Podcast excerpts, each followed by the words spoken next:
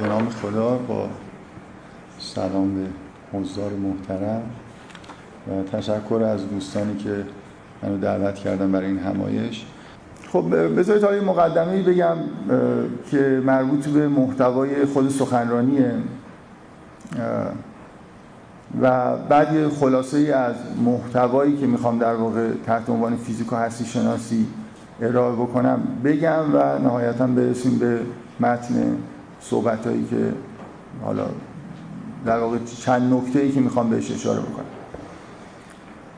مقدمه ای که می‌خوام بگم درباره اینه که توی دوران جدید حداقل دو تا گسستگی مهم از نظر علمی و فرهنگی پیش اومده که خیلی نتایج فاجعه باری داشتن و دارن. یکیش این که آغاز دوران مدرن و پیدایش علم جدید. حالت به معنای واقعی کلمه حالت انقلاب داشته. انقلاب بر علیه یه دورانی که گذشته بود مثلا در واقع از لحاظ اجتماعی انقلاب واقعی بود که دوران سرمایهداری رو جانشین در واقع دوران فئودالیسم کرد. درگیری های اجتماعی بین نهادهای اجتماعی که وجود داشت به وجود اومد و نهایتا ما وارد دوران جدیدی شدیم. این منشأ در واقع اجتماعی و اقتصادی است که ورود ما رو به دوران مدرن در واقع یه جوری تعیین می‌کنه. همزمان حالا با یه مقدماتی ما از علم قدیم به علم جدید منتقل شدیم که قطعا علم جدید اون چیزی که ما بهش ساینس میگیم در مقابل علم قدیم دانشیه که هماهنگتر با نظام سرمایه داریه حالا من اصلا نمی‌خوام وارد این بحثا بشم. یعنی به هیچ وجه این دوتا پدیده پدیده انقلاب های مثلا بورژوازی و جانشین شدن یه طبقه به جای یه طبقه دیگه جدای از مسئله انقلاب علمی نبوده و خوبه که آدم این رو در واقع دقیقا و عمیق درک بکنه که چرا این دوتا در واقع با هم دیگه به موازات هم پیش اومدن. تصادفی نبوده که این اتفاق افتاد. گسستگی که در واقع پیش اومد این, این بود که طبق معمول همه جنبش هایی که جنبه انقلابی دارن وقتی یه چیزی جان... به طور انقلابی جانشین یه چیز دیگه میشه حالا می‌خواد نظام سیاسی باشه یا یه نوع در واقع نظام علمی جدید یا یه پارادایم به اصطلاح جدید اتفاقی که میفته اینه که اونایی که جدید اومدن با خشم به گذشته خودشون نگاه می‌کنن. و احساسشون انگار اینه که همه چیزهایی که از گذشته باقی مونده رو باید دور بریزن تا اینکه این نظام یا حالا هر چیز جدید رو در در واقع بتونن گسترش بدن.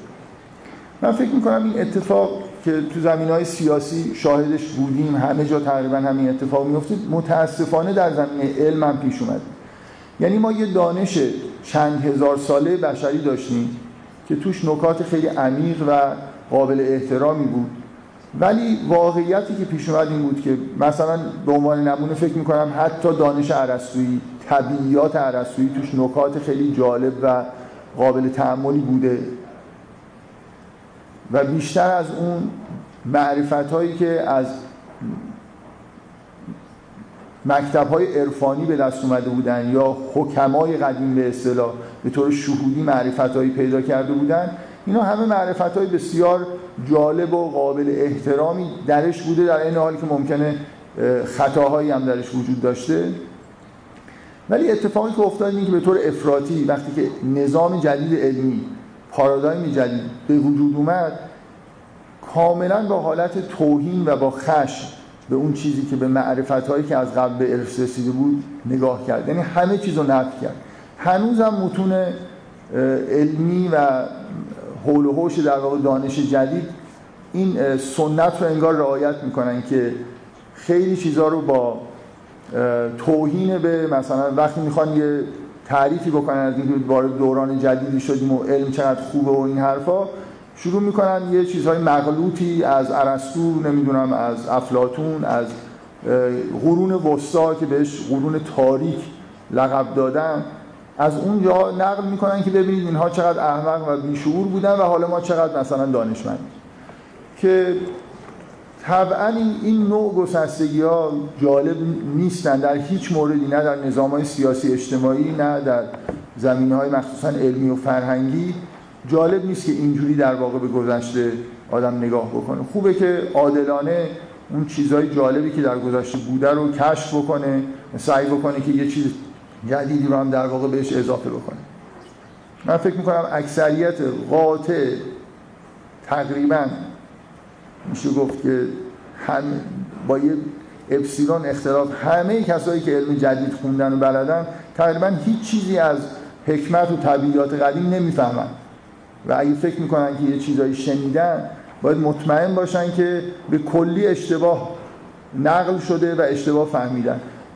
یه عالم دیگه ای بوده اون بحثایی که مثلا در طبیعیات ارسطو بود که منتقل نشده به افرادی که در حال حاضر زندگی می‌کنن. جنبشی توی فلسفه علم و تاریخ علم وجود داره خوشبختانه توی چند دهه اخیر که با دقت بیشتری در واقع طبیعیات ارسطویی می‌خونن و میان نگاه می‌کنن به اینکه اگه با اون فهم اون دوران به این مسائل نگاه کنیم با چه بخشی از علوم جدید در واقع ارتباط پیدا می‌کنه و آیا قابل تایید هست یا نه؟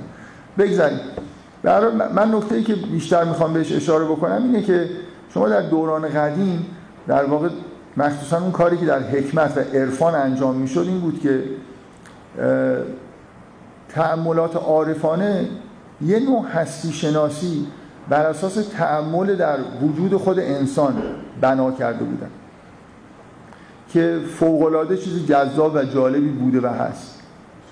شما اگه یه لحظه فارغ از قضاوت های مثلا روزمره و به اصطلاح بایاسایی که ما داریم نسبت به مسائل علمی بخواید به مسئله هستی شناسی نگاه بکنید این یه چیز واضح اینه که ما به عنوان یه موجود مدرک شناخت عمیقتر و به اصطلاح قدیمی یه نوع علم حضوری نسبت به وجود خودمون داریم.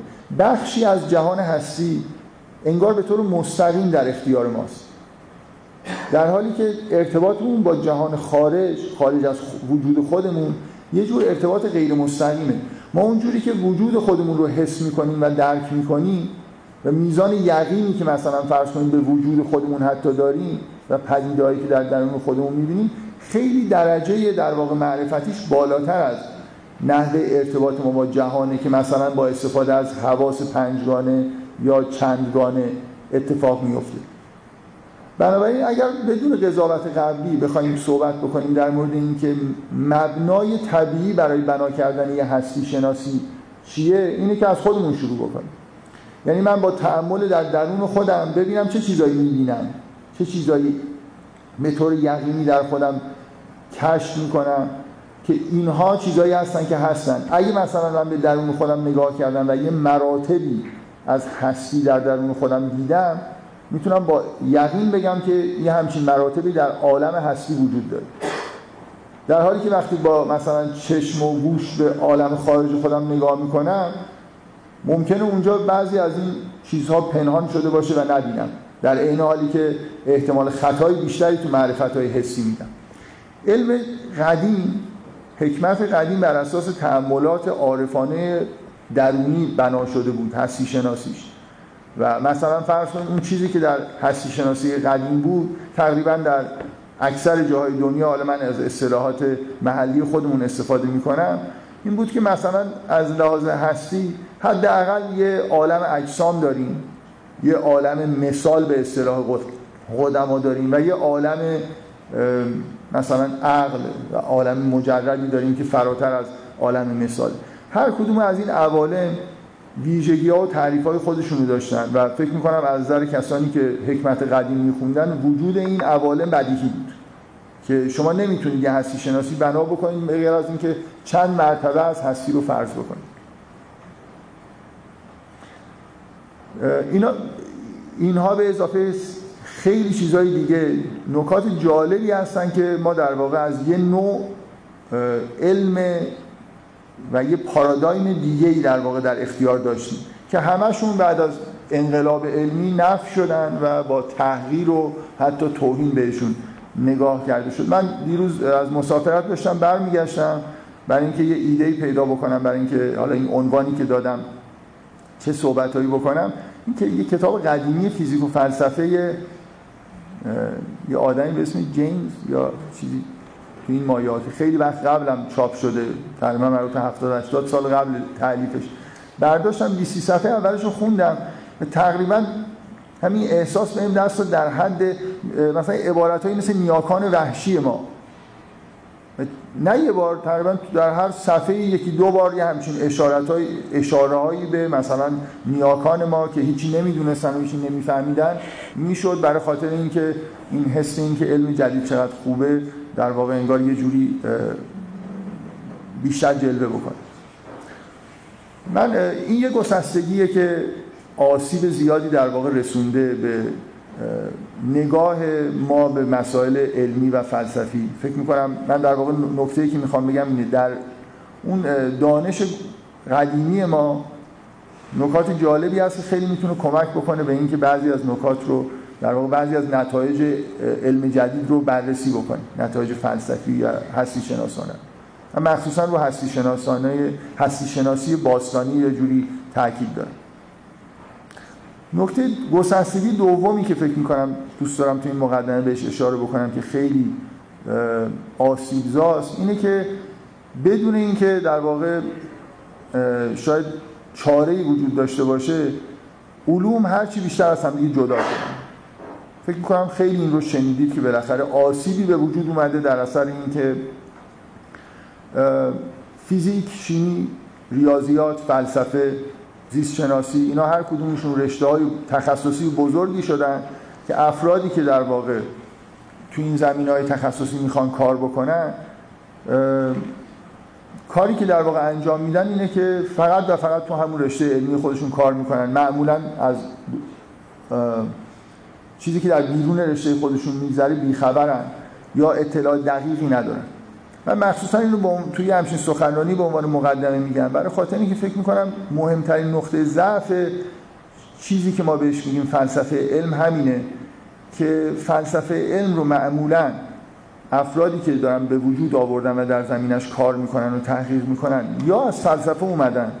یعنی آدمای متخصص فلسفه که یه مقدار علم بلدن و معمولا نه چندان دقیق.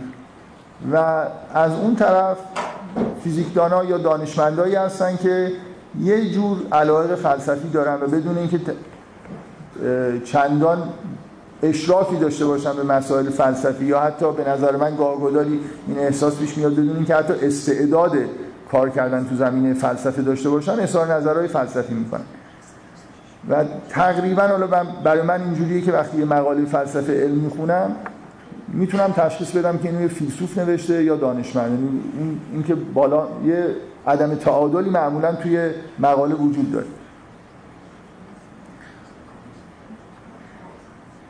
اونایی که فیلسوف هستن اظهار نظرهایی می‌کنن درباره یه بحثایی توی فیزیک و سایر علوم که فاجعه یعنی کاملا مشخصه که طرف اصلا نمی‌دونه که اون مثلا قانون فیزیکی که داریم در موردش بحث می‌کنیم واقعا چی میگه؟ نمونه واضحش به نظر من بحث های مربوط به عدم موجب موجبیته. اکثر متن‌های فلسفی که در مورد عدم موجبیت وجود داره به نظر من کاملا مشخصه که اینا مکانیک کوانتوم کلاسیک اصلا نفهمیدن. یعنی فقط یه چیزایی شنیدن معمولا دست دوم. مثلا فرض کنید ممکن اظهار نظرهای فلسفی هایزنبرگ یا کسی رو خونده باشن که فیزیک دانه و اعتماد کردن به اینکه خب اون چون فیزیک دانه اینجا مسئله روشنه دیگه. اگه میگه که یه همچین چیزی هست پس لابد یه همچین چیزی هست. مثلا فیزیک نمی‌دونم عدم موجبیت رو ثابت کرده یا مثلا در جهان میکروسکوپیک عدم موجبیت به من فکر کنم هر کسی مکانیک کوانتوم رو در حد فرمول بلد باشه. یعنی قوانین مکانیک کوانتوم واقعیش رو دیده باشه. نه چیزای توصیفی که در موردش میگن. مکانیک کوانتوم کلاسیک میگه که معادله شرودینگر همه چیز رو به طور دترمینیستیک تعیین می‌کنه. عدم موجبیت وقتی پیش میاد که ما می‌خوایم یه چیزی رو مشاهده بکنیم حالا احتمال داریم که چی ببینیم اونجا یه تابع احتمال به وجود میاد. ولی خود تابع احتمالی که بهش میگن تابع احتمال تابع موج به عنوان یه تابع مختلط توی معادله شرودینگر همونطور دترمینیستیک صدق می‌کنه. که معادلات لاپلاس جواب می‌دادن. بنابراین اگه یه نفر معادله موج و ریالیستی بهش نگاه کنه یعنی فکر کنه که هم چیزی در عالم وجود داره بنابراین معادلاتی که مکانیک کوانتوم نوشته میشه هیچ چیز هیچ جایی برای عدم موجبیت نذاشته. فقط عدم موجبیت وقتیه که اتفاقا من می‌خوام عالم میکروسکوپیک رو بیارمش به عالم ماکروسکوپیک یعنی مشاهدهش بکنم. اونجاست که یه احتمالی وجود داره که چی ببینم و یه در واقع عدم موجبیت عدم قطعیت ذاتی وجود داره. از اون طرفم که فاجعه شاید بیشتره دیگه. یعنی من فلسفه علمایی که خود افرادی که توی علم هستن به وجود آوردن مثل مثلا فرض کنید اپریشنالیست اینا کاملا شما وقتی می‌خونید این که طرف عمق فلسفی نداره اصلا نمی‌دونه سوالای عمده چیه و مشکل کجاست. و سعی می‌کنه یه جوری سردستی در واقع برای فیزیک یا زیست شناسی راه باز بکنه.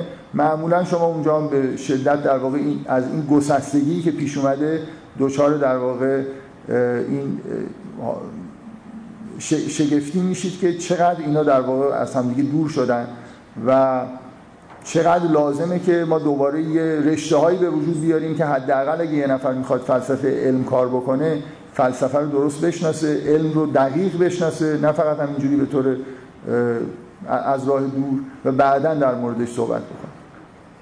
خب این مقدمه ای که من گفتم برای خاطر اینکه حالا بحثم رو شروع بکنم به طور خلاصه حرفی که من تو این جلسه می‌خوام بزنم اینه که فیزیک برخلاف تصور برخلاف میل شاید بعضی از فیزیکدانایی که حالت اپریشنالیستی دارن و دوست دارن که فارغ از بحث‌های هستی شناسی و فلسفی باشن فیزیک هم پیشفرضای هستی شناسانه داره و هم نتایج هستی شناسانه داره.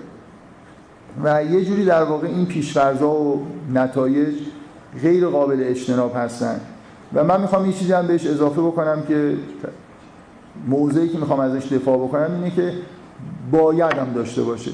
یه بار اینه که من میگم که شما نمی‌تونید از نتایج هستی شناسانه فیزیک جلوگیری بکنید. یه بار اینه که استقبال می‌کنید از اینکه علم جدید باید در فلسفه در واقع نتایجی داشته باشه. خب بذارید از اینجا شروع بکنم که ما در واقع یه دیدگاهی که خلاف این چیزی که من می‌خوام بگم رو اگه بخوام مطرح بکنم که تقریبا شبیه همون دیدگاه به اصطلاح عملگرا عمل اپریشنالیسم رو میگن عملگرایی نمی‌دونم یه چیزی حالا حالا هر, هر چیزی که هست. این که ما سعی بکنیم فیزیک رو فارغ بکنیم از فلسفه. بگیم که کاری که کار واقعی که فیزیکدان انجام میدن این نیست که در مورد هستی قضاوت بکنن و چیزی کشف بکنن. کاری که واقعا فیزیکدان انجام میدن اینه که یه مدلای ریاضی می‌سازن که توش مشاهداتی که در واقع مشاهدات فیزیکی که در آزمایشگاه ها قابل رؤیت هستن اینا قابل پیش بینی میشن. یعنی مثلا فرض کنید من همونطوری که هم چیزهای آزمایشگاهی هم پدیدهای طبیعی. مثلا فرض کنید مکانیک نیوتونی که مبناش سه تا اصل بود و قانون جاذبه نیوتونی.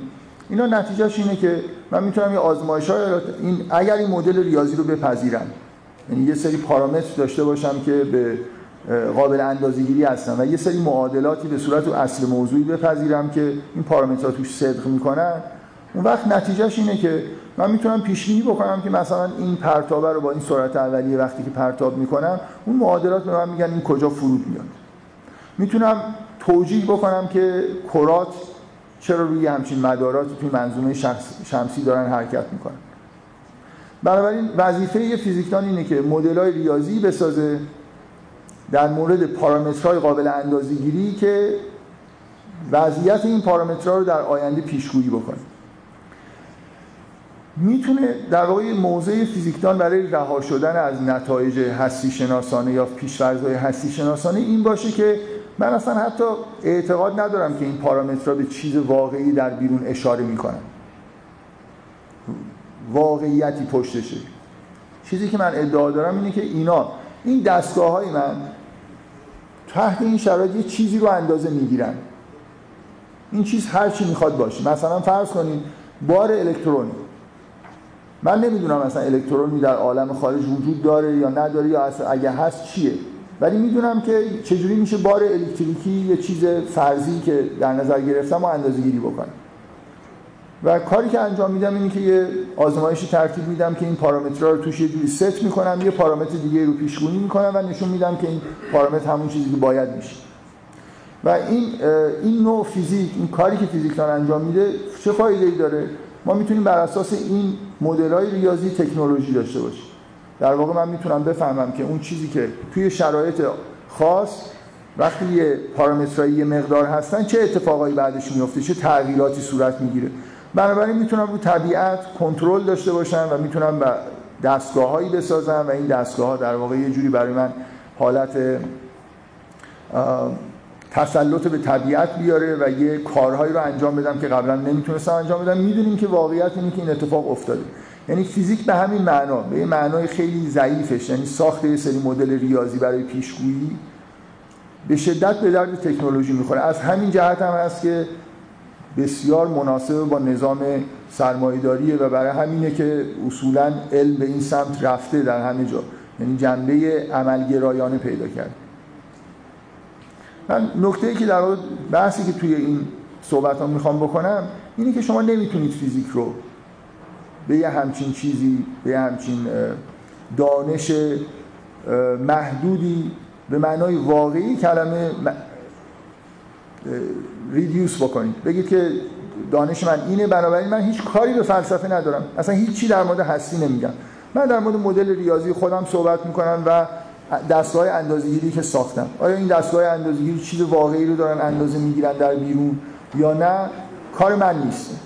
بعضی از فیزیکدانا دوست دارن که برای خاطر اینکه در واقع یه جوری جلوی بحث‌های فلسفی رو بگیرن و حوصله بحث‌های فلسفی رو ندارن اینجوری در واقع با مسئله برخورد بکنن. من می‌خوام سعی کنم بگم که این اتفاق نمی‌تونه بیفته.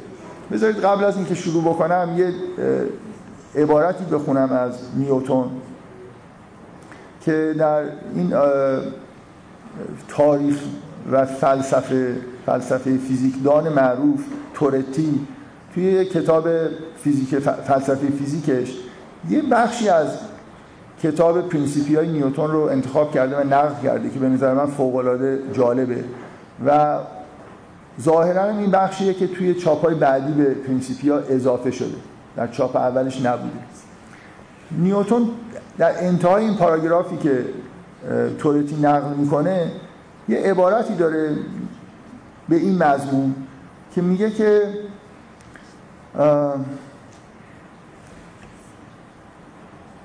میگه کافیه که ما اعتقاد داشته باشیم که قانون جاذبه وجود داره و اون طوری که ما اینجا ادعا نوشتیم این معادلات درستن و اینطوری کار می‌کنه. و در همین کافیه لازم نیست که من بدونم من دارم اضافه می‌کنم. جمله عبارت نیوتن تقریبا با این جمله اون پاراگراف تموم میشه. در, واقع نکته ای که می‌خواد بگه اینه که لازم نیست من جواب بدم که این قانون جاذبه چیه و چه جوری داره کار می‌کنه چه جوری عمل می‌کنه. منظورم اینه که مثلا یه کره در که در خلع قرار گرفته اینور روی کره آسمانی دیگه که خیلی دوره چه جوری می‌تونه نیرویی وارد بکنه بدون اینکه تماسی باش داشته باشه؟